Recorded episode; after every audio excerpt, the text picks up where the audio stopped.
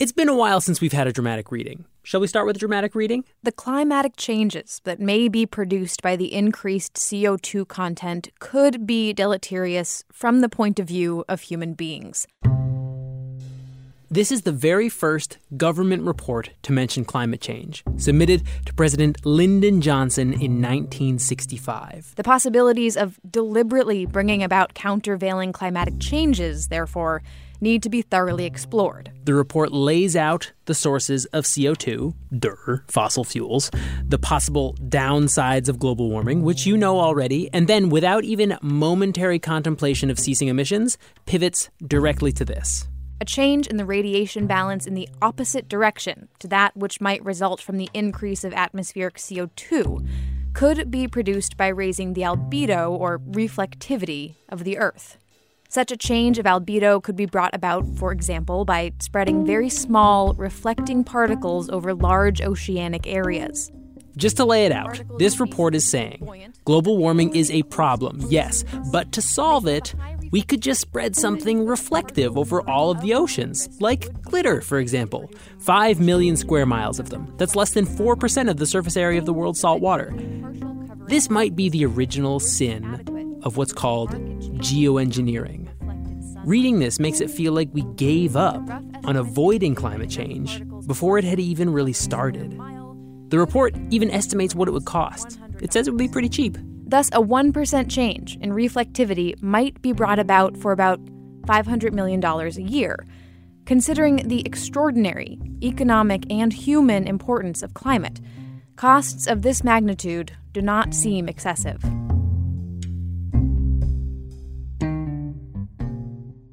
Why try to address a pollution problem with more pollution? I mean, just to be clear, that's what this is. This is Gernot Wagner, a tricky name to pronounce for Americans. Um, Gernot Wagner, uh, Juggernaut without the jug. Gernot is the co founder of Harvard's Solar Geoengineering Research Program.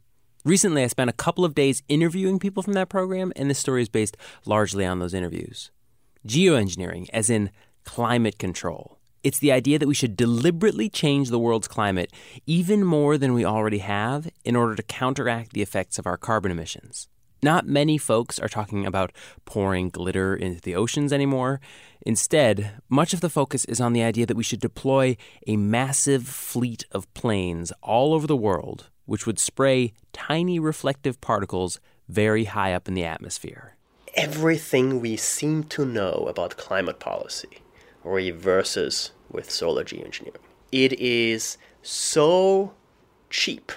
What Gernot is saying is that, crazy as that may seem, dimming the sun with tiny particles is much cheaper than the alternatives. Literally, just the engineering costs of dumping that stuff into the lower stratosphere costs sort of you know single digit billions of dollars a year relative to sort of the trillions of dollars that unmitigated climate change costs, and relative to the single digit trillions of dollars that it would cost to stop polluting altogether, cutting CO2 emissions to zero. For more than 50 years now, this idea has tickled our imaginations. The allure is that it's a get out of jail free card the ultimate indulgence sold by the Church of Technology for our sins of inadvertent climate modification. Of course, a lot of you are probably already shouting, but what about the side effects? But frankly, before we can even get to the side effects, there's another big problem for this technology. This is what I think is so interesting about geoengineering as an emerging, like quote unquote emerging technology, is that it's like not really emerging. This is Jane Flegal, a professor at Arizona State University. She says that geoengineering is not really a thing.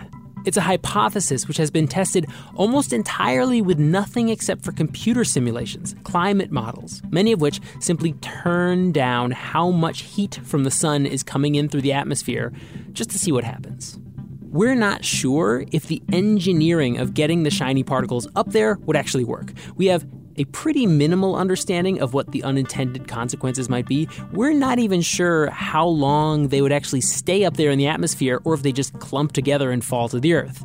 It's all very, very hypothetical. We have been stuck at this kind of research impasse for, I mean, I've been working on this for a decade and nothing, not much has changed.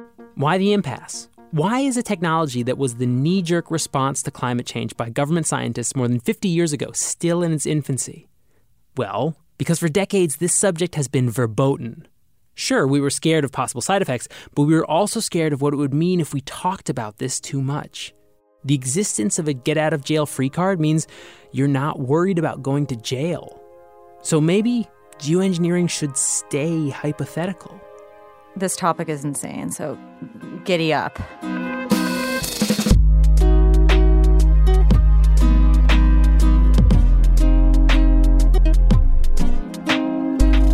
This is Outside In, a show about the natural world and how we use it.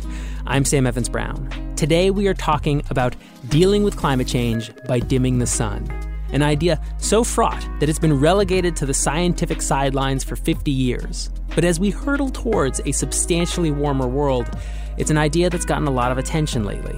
And even if we might not want to think about it, it's an idea that we may be stuck with, like it or not.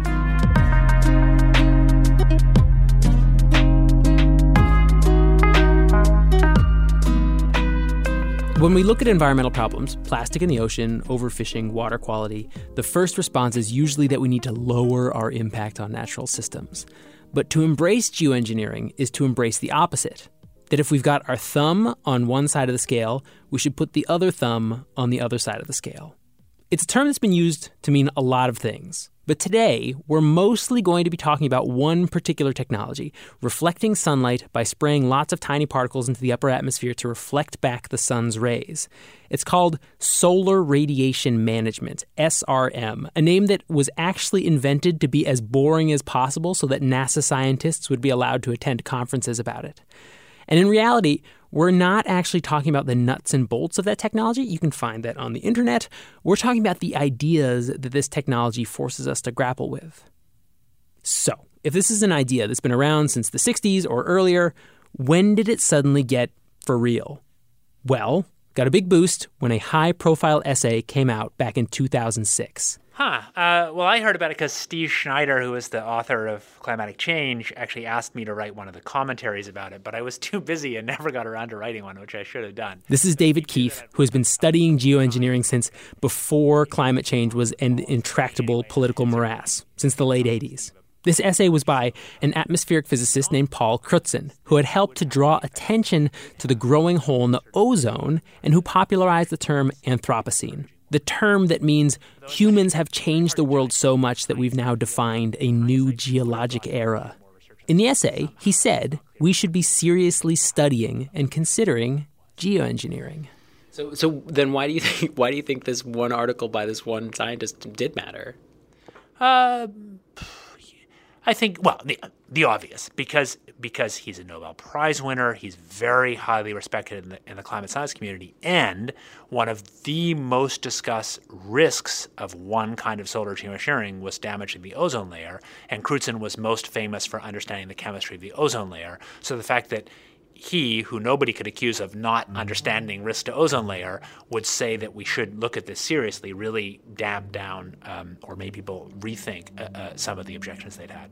Following the 2006 article, research spiked, up from just a few articles a year in the early aughts to more than 150 a year in 2014. And it was driven mostly by scientists. I thought it might be economists or politicians or people jazzed about this as kind of a cheap and easy way out who were investigating it. But I found that 70% of the assertions made in the media were by scientists. This is Holly Buck, a researcher at UCLA who got interested in all of this geoengineering talk after hearing some conservative economists promoting it on a panel she went to. The other thing I found that was that only 3% of the assertions about geoengineering were made by women. The other 97% it was men describing this, men constructing what it means and explaining it to people. Why might this be?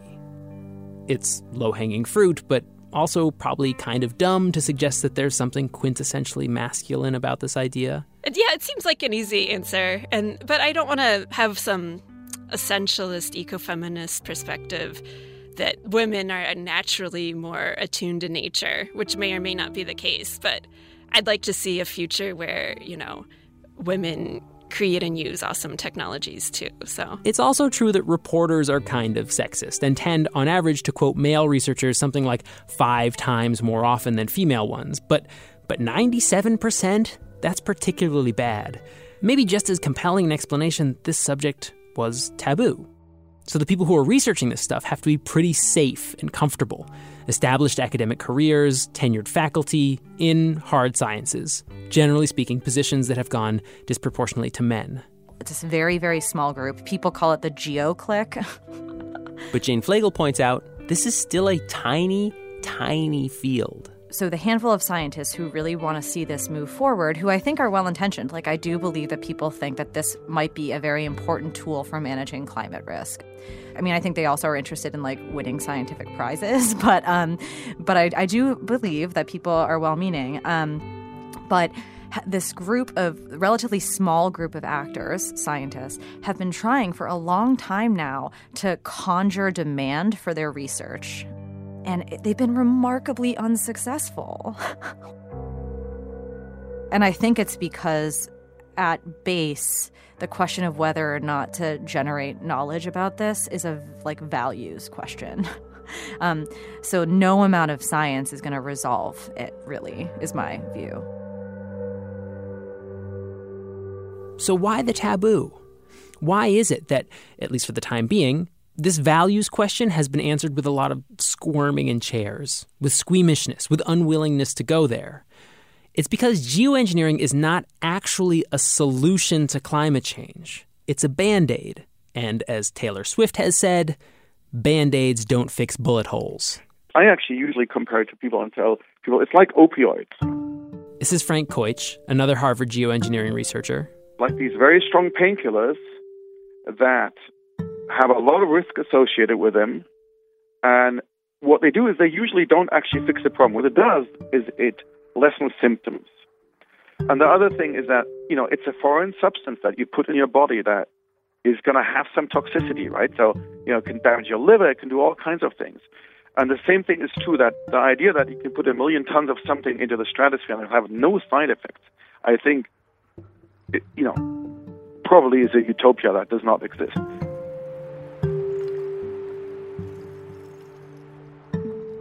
So you might be in the camp that's saying right now, yeah, but painkillers make the pain go away. So why not use them to get rid of the pain? Even though, from a scientific perspective, that makes less than zero sense. In reality, you've got to address the disease and not the symptoms. So spending research dollars and lavishing media attention on a drug that makes the symptoms go away sends the wrong message. Especially if, just like some painkillers, the solution might be worse than the disease. Um, so so if you did, I mean, this is like so. So if you did geoengineering, if you like, let's imagine you do sulfate aerosol injection and some like whatever you spray stuff in the sky, you're blocking the sun, and in the meantime, you continue to emit greenhouse gases, um, increasing um, emissions even. Um, you end up in a situation where you have to do more and more and more and more geoengineering to compensate for the heating effects of the greenhouse gases, which is like would be an insane thing to do. To stick with the analogy here, imagine dealing with back pain by just upping the dose of painkillers while still doing the activity that's causing the back pain day after day. And there is the risk that if so if the system, the socio-technical system that is supplying the geoengineering fails for whatever reason or stops, um, you could have rapid onset of warming. Um, that was a consequence of the continued um, emissions of greenhouse gases. Right. There's a term for this, right? It's like ter- termination. termination shock. Yeah, yeah. If you stop cold turkey, you'll go through withdrawal. And withdrawal from some drugs can actually kill you. So, even just talking about this idea, drawing attention to it, means that some folks who haven't taken the time to study the nuances will leap to the wrong conclusions. I think there's something we, we, we call the, the super freakonomics flip. This is Peter Irvine, another gentleman from the Geoengineering Research Squad at Harvard. If somehow you have not heard of it, Freakonomics was a book, and its sequel, Super Freakonomics, has a section on geoengineering. And in their second book, they said, "Oh, climate change is way too expensive to deal with. Deal with. Oh, but look, here's this solar geoengineering idea. It's really cheap. problem solved, done. You know, it's kind of climate change isn't a problem, but now that we've got something cheap, it is it's a problem. We fixed it. That flip is what some people are worried about. The lesson of the super freakonomics flip is that folks who are inclined to think climate change is too hard of a problem can quickly pivot to geoengineering. It's a fantasy. We can have our cake and eat it too. No need to lower carbon emissions. We've got shiny particles.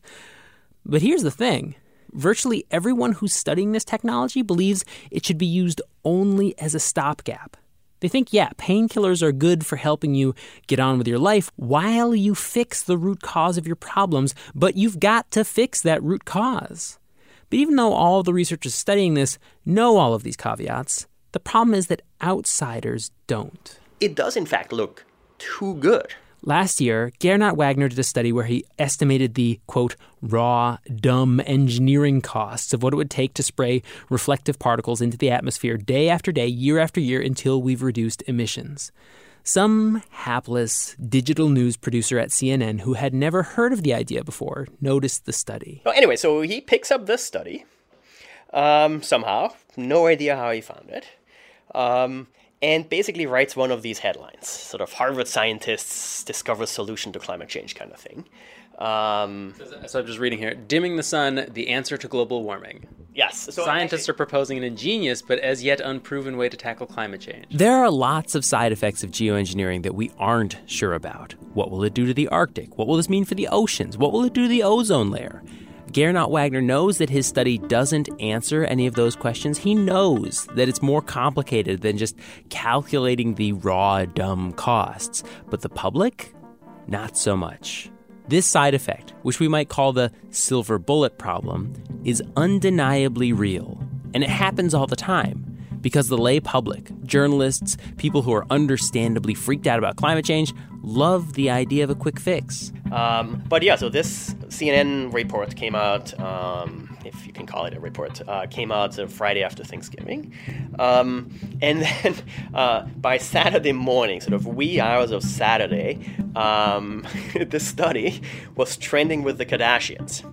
So, uh, sort of competing with the Kardashians for the number one trending news spot on Twitter for a few hours. So it turns out one of the sisters apparently didn't spend Thanksgiving with the family, and that was you know that was a problem. I, actually, so I, I spend way too much time on this. She was with her basketball boyfriend or something who happens to be playing a game that evening or something. So it wasn't that she wasn't pissed at her sisters, it was because she spent Thanksgiving with her boyfriend, right? Scandal. So um, a somewhat falsified version of a Kardashian story was competing with a somewhat falsified version of yours, of the write up of your study. Exactly, right? So, you know, and then once Questlove and, you know, Chance the Rapper or, or a parody account for Chance the Rapper and so on are tweeting about your environmental research letters paper, right, you know that something has gone horribly wrong. So, as much as the researchers involved might want this technology to be used in a responsible way, in a way that simply reduces the harm that climate change might cause, the rest of us out here, we're still looking for that silver bullet. And every new social media intern who learns about this thing and thinks they've found that silver bullet is going to tweet about it as such. When a complicated idea is easily misunderstood, it's going to get misunderstood. And once a narrative gets away from you, it can be hard to get back. After a quick break, a story of a narrative gone wild.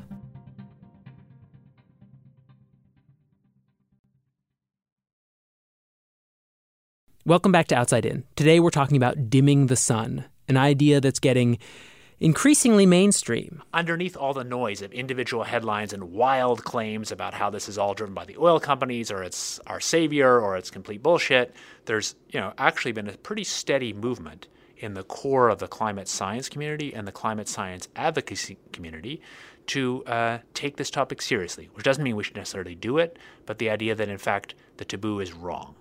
This is David Keith, again, one of the original gangsters of solar geoengineering research.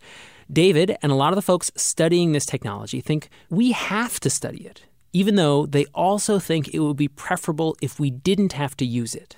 It does make sense to study. It makes sense to study it seriously with all the tools we have of climate science to understand how it might be used to reduce climate risks, what its uh, uh, uh, risks itself might be, and how it might be governed in a divided world. And I think there's actually steady growth of agreement that we should do that work. But also, if climate change does become really bad, we might need that painkiller.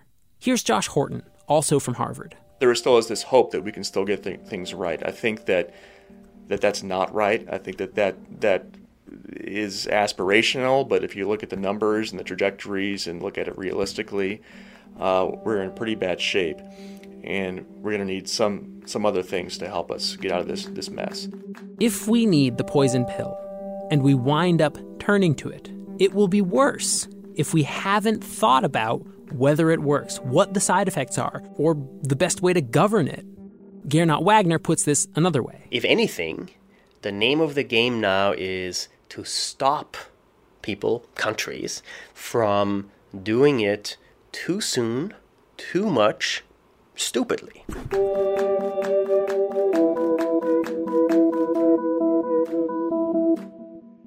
And it's kind of hard to argue with that. More knowledge is good, right? Who would argue for less knowledge? Well, here's the fear. Um, my name is Penny Chisholm, and I am an institute professor at MIT. I study microbes in the ocean. Over a decade ago, Penny was involved in some of the foundational research that inspired another geoengineering scheme. This one was called ocean iron fertilization. I study uh, phytoplankton in the oceans that are the base of the food web, and we study a particular group called Prochlorococcus.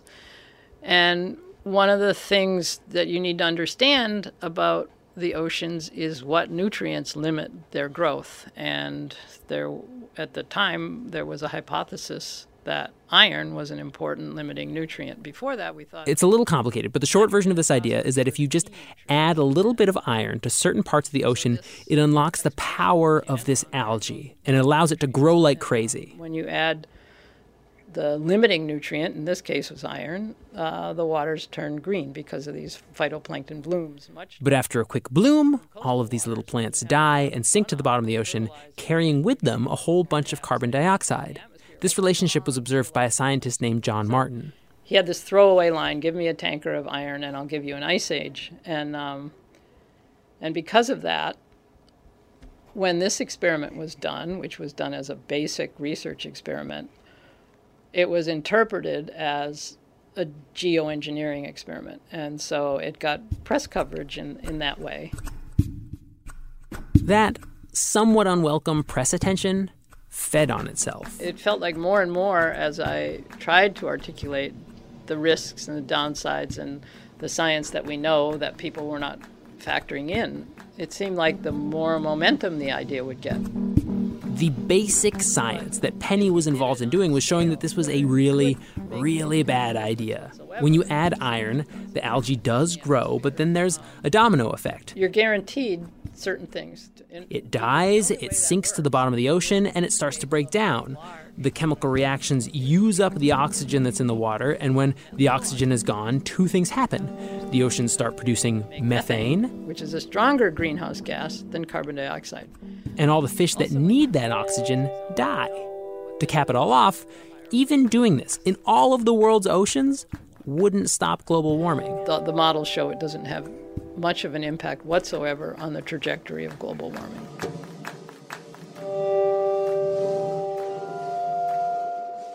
So there, there's really nothing that argues that this should even be um, considered, shouldn't even be in the portfolio of geoengineering proposals. In other words, after some very basic modeling, we learned that this particular geoengineering scheme, which is totally different from the spraying stuff in the atmosphere scheme that we've been talking about so far, was a terrible idea.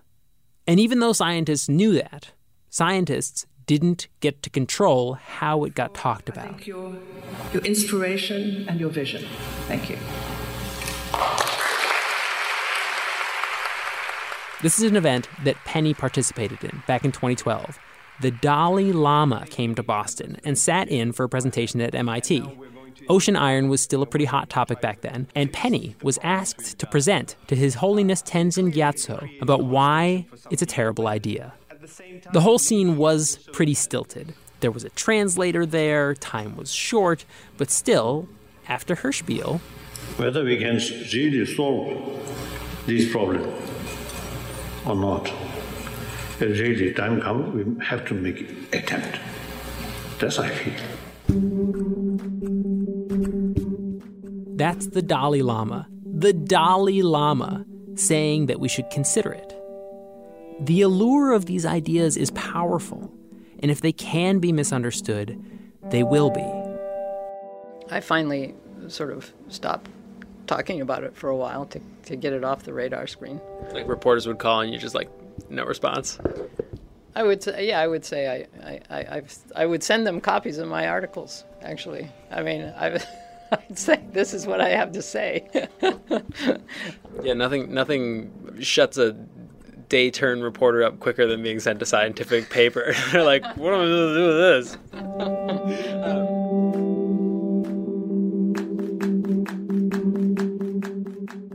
So, yes, knowledge for knowledge's sake is good, but you can't control how people see these silver bullet ideas. And never mind people, what about governments? As climate change gets worse, there's going to be pressure on countries to do something about it.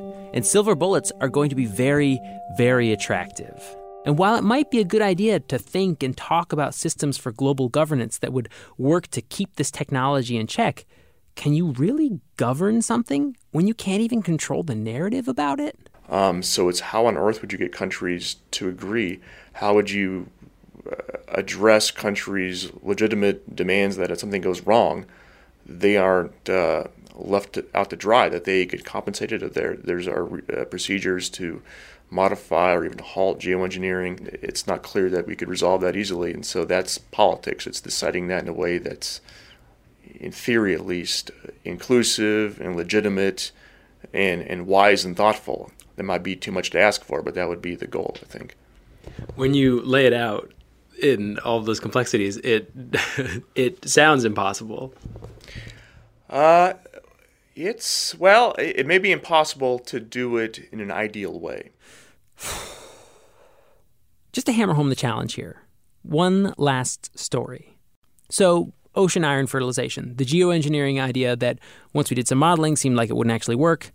Here's Penny Chisholm again. I think it was in 2012. Um, a person named Russ George, who uh, actually fertilized, um, allegedly, well, he claims to have fertilized a 10,000 square mile region off British Columbia, ostensibly to stimulate the salmon fishery there. Um, but also to sell carbon credits. Just to jump in here really quickly, for one, it was 10,000 square kilometers, not miles. But anyway, this is how the scheme was sold as a way to generate and sell carbon offsets.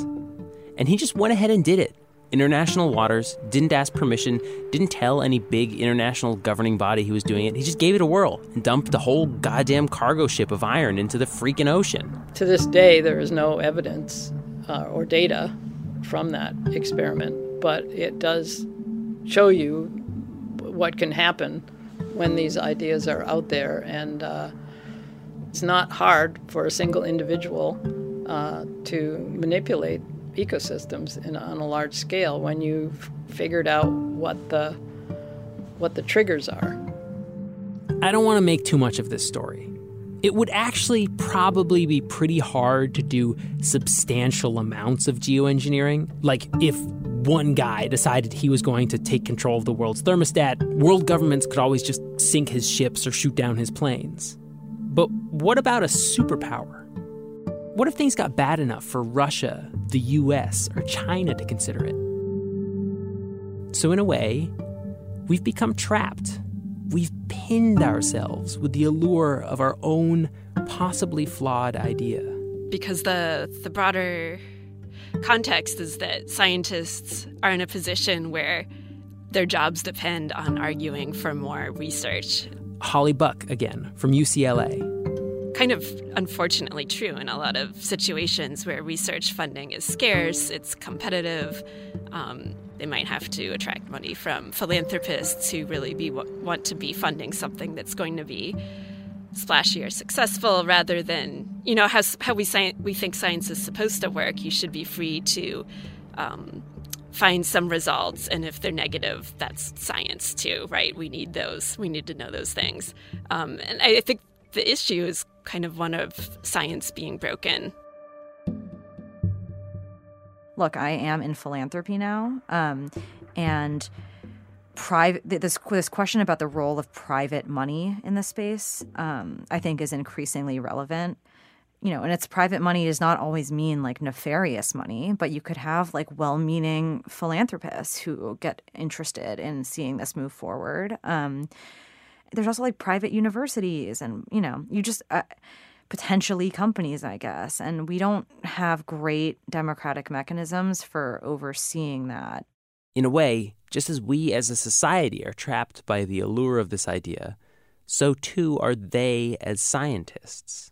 While some universities may fear to tread in this space, others will dive right in, and wealthy, freaked out climate benefactors will step up to pay for it. In fact, Harvard's research team will, at some point in the very near future, launch a weather balloon equipped to spray a small amount of calcium carbonate into the stratosphere, a trial which, unlike the hundreds of pounds of particles we emit from commercial airliners every moment, will be conducted deliberately.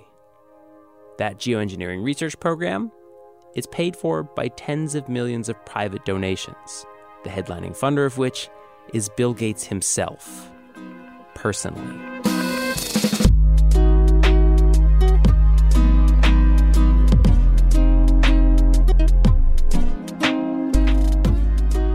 This episode of Outside In was produced by me, Sam Evans Brown, with help from Justine Paradis, Taylor Quimby, Hannah McCarthy, Nick Capodice, Samantha Searles, and Jimmy Gutierrez. Erika Janik is our executive producer. Maureen McMurray is the director of Office Climate Control Governance. Special thanks this week to Jane Long and Lizzie Burns. If you can't get enough of us, follow us on social media. We're at Outside In Radio on Twitter and Instagram. We have a Facebook group where folks can discuss ideas gleaned from the episodes. Just search for the Outside In group. We have a newsletter. Subscribe at our website, outsideinradio.org. Music in this episode came from Blue Dot Sessions. Our theme music is by Breakmaster Cylinder. Outside In is a production of New Hampshire Public Radio.